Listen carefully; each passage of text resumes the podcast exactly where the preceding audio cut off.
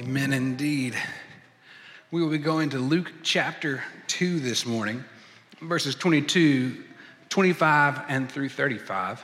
They'll be on the screen here behind me if you want to follow along. When the time came for the purification rites required by the law of Moses, Joseph and Mary took him to Jerusalem to present him to the Lord. Now, there was a man in Jerusalem called Simeon who was righteous and devout. He was waiting for the consolation of Israel, and the Holy Spirit was on him. It had been revealed to him by the Holy Spirit that he would not die before he had seen the Lord's Messiah. Moved by the Spirit, he went into the temple courts when the parents brought in the child, Jesus, to do for him what was custom of the law that required. Simeon took him in his arms and praised God, saying, Sovereign Lord, as you have promised, you may now dismiss your servant in peace. For my eyes have seen your salvation, which you have prepared in the sight of all nations, a light for revelation to the Gentiles and the glory of your people Israel. The child's father and mother marveled at what was said about him. Then Simeon blessed them and said to Mary, his mother, This child is destined to cause the falling and the rising of many in Israel, and to be a sign that will be spoken against so that the thoughts of many hearts will be revealed, and a sword will pierce your own soul too. This is the word of God for us, people of God, and together we say, Thanks be to God. We are in the third week of Advent. It is the third week of our Advent series called The Original Christmas Carols. These original Christmas carols are not just jingle bells or go tell it on the mountain. These are the stories that come to us from Luke chapter 2 and they're songs. They are random songs where four different characters just burst out singing about different things. In our first week, we talked about Zechariah, the song he sang after his son John was born, and he got his voice back. Last week, we talked about Mary, her bravery. And today, we are celebrating Simeon. And the song that he sings about seeing the glory of the Lord. But before we jump into our sermon this morning, I just want to say thank you for a number of things. First off, I've been overwhelmed by the response of how many of you have been helping me by filling out that survey. I appreciate so much. I thought like 50 people might do it. 168 people have filled that out for me, and I'm so grateful to you all. So thank you. Yeah, we're gonna clap for that. Cool. Y'all are awesome. I, I appreciate your support. So if you don't know, I'm trying to finish up my doctoral work. And part of that is analyzing and asking for feedback. And so thank you for all that you have done in helping me do that.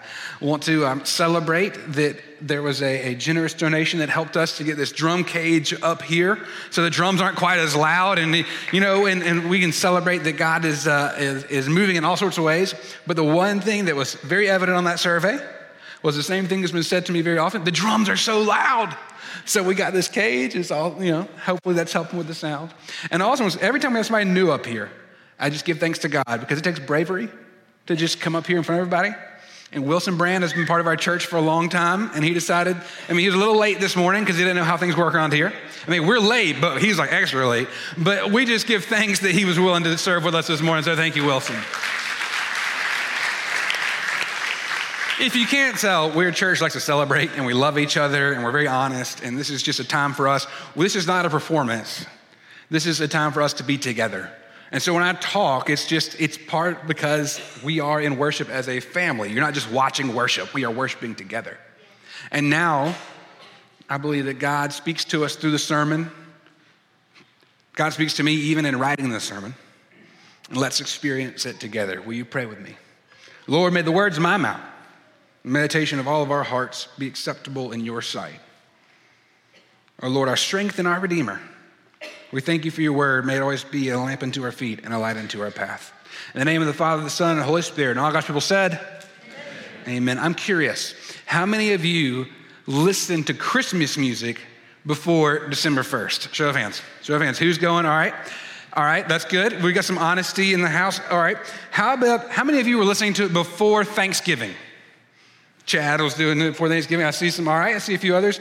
How, what's the earliest you go? How many of you were you listening to it before November? Anybody?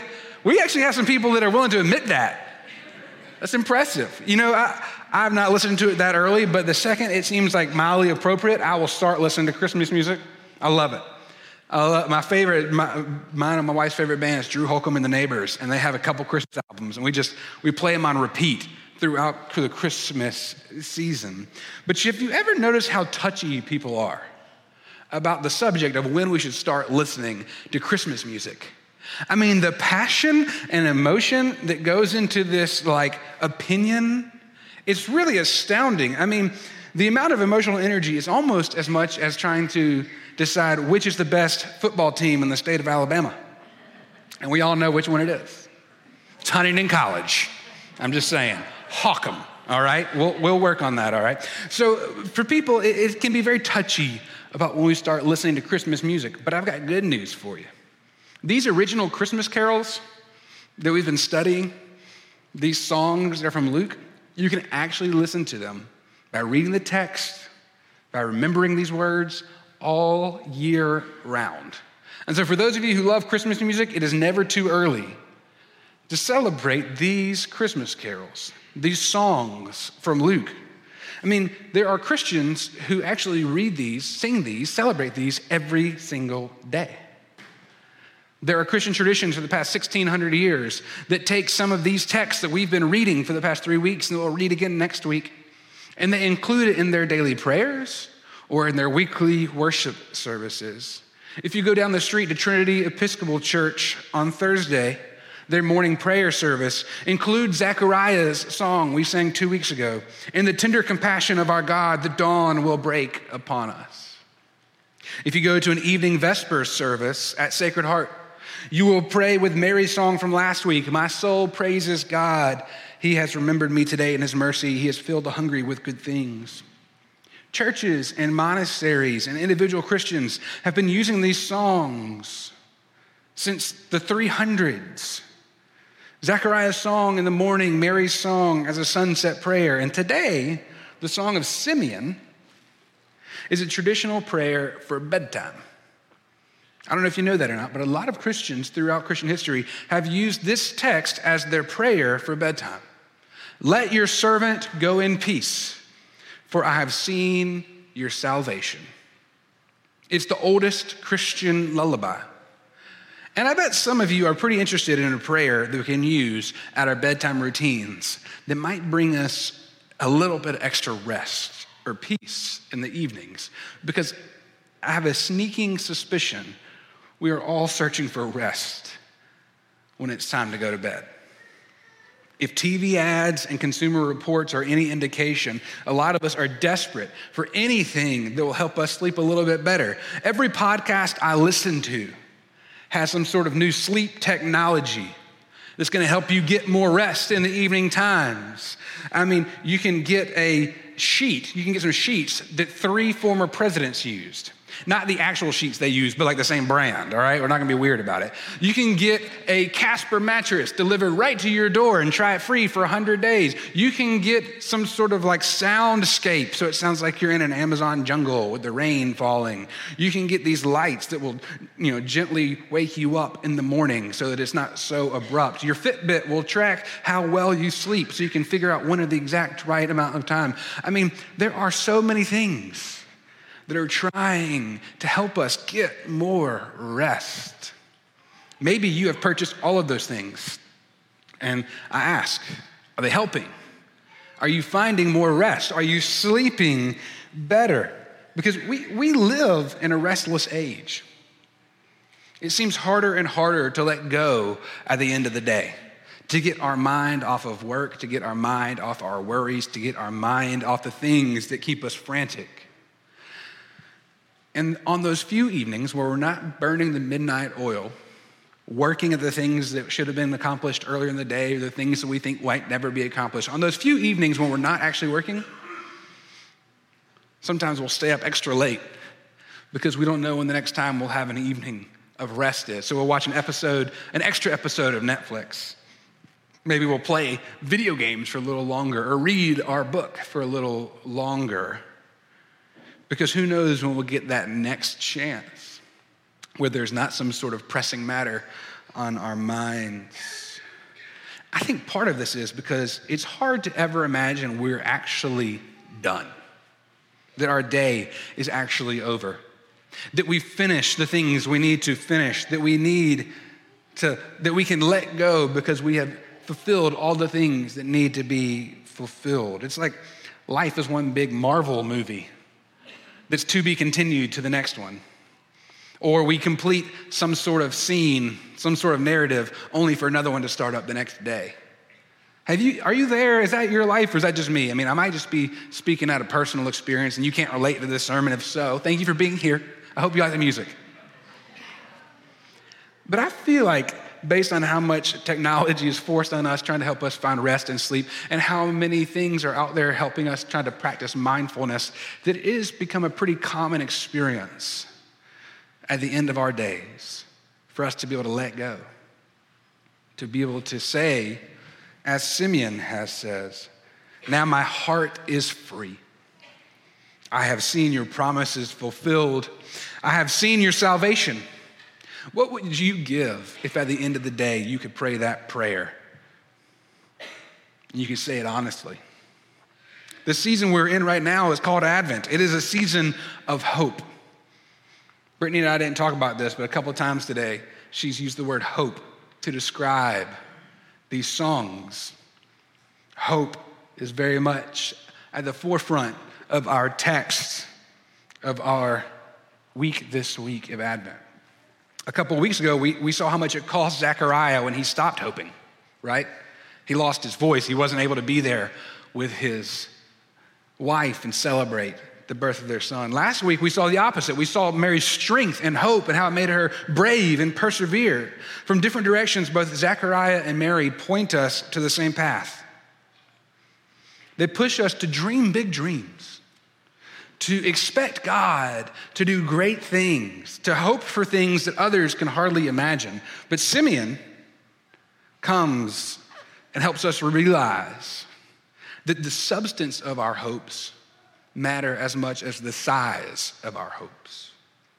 Let me say that again. The substance of our hopes, the things we actually hope for, those matter just as much as the size of our hope. Simeon found rest because he knew very specifically what he was hoping for. He knew what he had hoped to see, and when he saw it, he was able to rest. He knew what God had promised, and he knew when that promise was fulfilled. Day after day, Simeon showed up to the temple. Simeon was waiting because God had promised that he would see the Messiah. So Simeon showed up to the temple day after day, waiting to see the very thing that he hoped for. And when he found it, righteous, devout Simeon, living this life of spiritual discipline for so long, when he saw what God had promised, he said, My eyes have seen. He found true rest. I hope we won't just admire Simeon for how he waited, as we've talked about in this Advent season, waiting. I hope that Simeon also reminds us that one day the waiting will be over. I think in life, oftentimes we end up hoping for things just perpetually. And then maybe sometimes we get those things and we don't find the fulfillment that we were hoping to experience.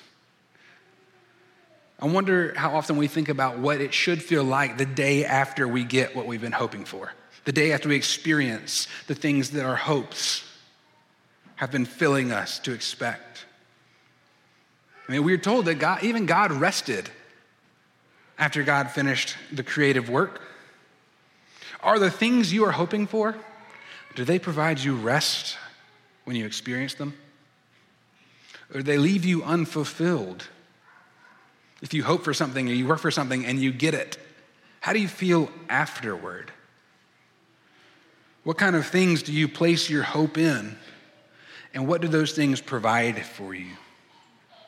A few years back, there was a craftsman tool ad that had a commercial during the holidays.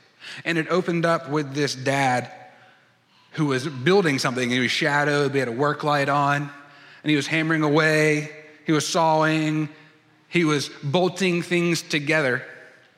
And then it said, uh, Whoever complained about burning the midnight oil never won the title World's Best Dad.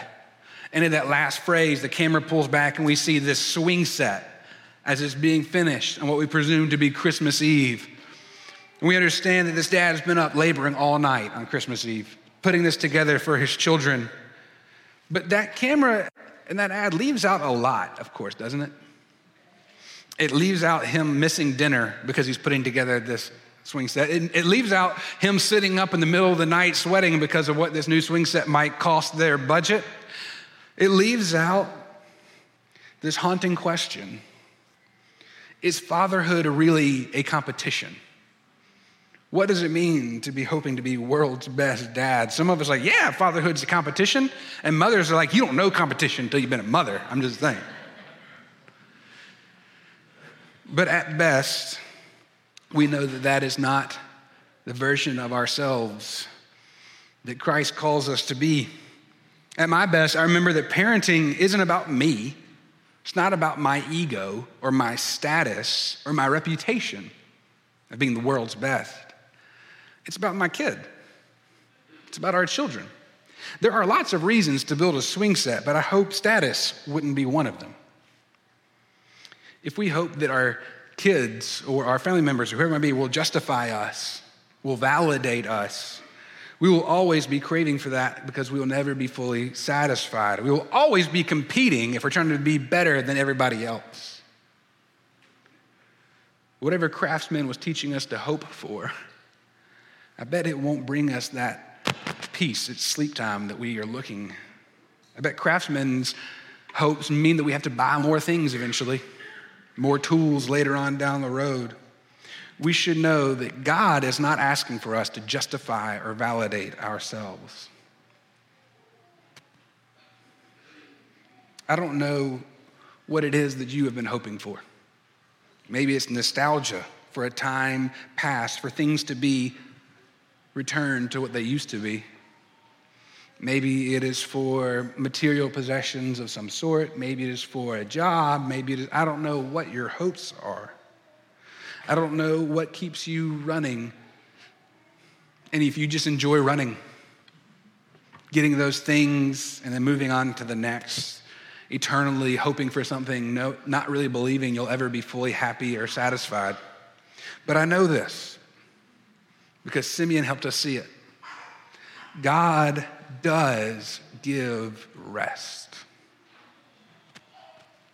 I know that God wants to give us rest. Not the momentary, fleeting, not the self indulgent, make us feel good for the second kind of rest, but a rest that is deep in our soul a rest that lasts. The Holy Spirit gave Simeon a hope that he could look for, someone he could see, someone he could touch, someone who is real and tangible. Simeon knew what he was looking for, waited for it, knew what would actually satisfy him, and finding it found true rest. And here's the thing what Simeon hoped for and found could have been found by anybody that day. Simeon's rest wasn't some luxury good that only he could afford. Simeon's rest wasn't a secret thing that you have to be really religious to get to one day. Jesus came for all people. And Simeon wasn't private about the thing he was hoping for. It wasn't something he had to keep in secret. Everybody could know about it. He was singing it in the courts of the Gentiles, which is where everybody hung out. And he was saying, every day what he was waiting for and hoping for. And then he sang this song so that everybody could hear it. He said, Prepared in the sight of all nations a light of revelation to the Gentiles and the glory of Israel, that all people witnessed and experienced this Christ child that came into the courts that day. So I have some news for you this morning. It's going to be stressful news for some of us hopeful news for some of us. Christmas is almost here. It's going to be here in a week from Tuesday. It's coming for everybody all over the world. When Christmas comes, some folks will get what they're waiting for, and others won't. Some people will discover what they've been waiting for does not fulfill them in the way that they thought it would, that nothing has changed in the way that they were hoping it did. And the saddest thing of all is that some of us will miss the gift that God was holding out, the gift that God was offering for us because we were hoping for the wrong thing. We will miss that God does want to give us rest, that God does want us to see the glory of the Lord, that Emmanuel, Christ, is with us. God has come to earth to bring peace. So, what are you hoping for? What are you expecting? What is it that you think will bring you fulfillment? Have you stopped to ask, is this something that God is in, that God can bless, that God will bring rest through? Or is it something that will only leave you wanting more? That will only have you searching for the next thing? May you hope for the things of God. May the substance of your hopes be as important as the size of your hopes. And may God give you rest. In the name of the Father, the Son, and the Holy Spirit. Amen.